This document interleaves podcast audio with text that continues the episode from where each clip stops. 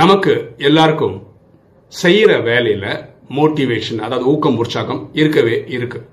ஆனா அடிக்கடி நமக்கு போறது என்னன்னா ஃபோக்கஸ் இல்லாம போகிறது தான்.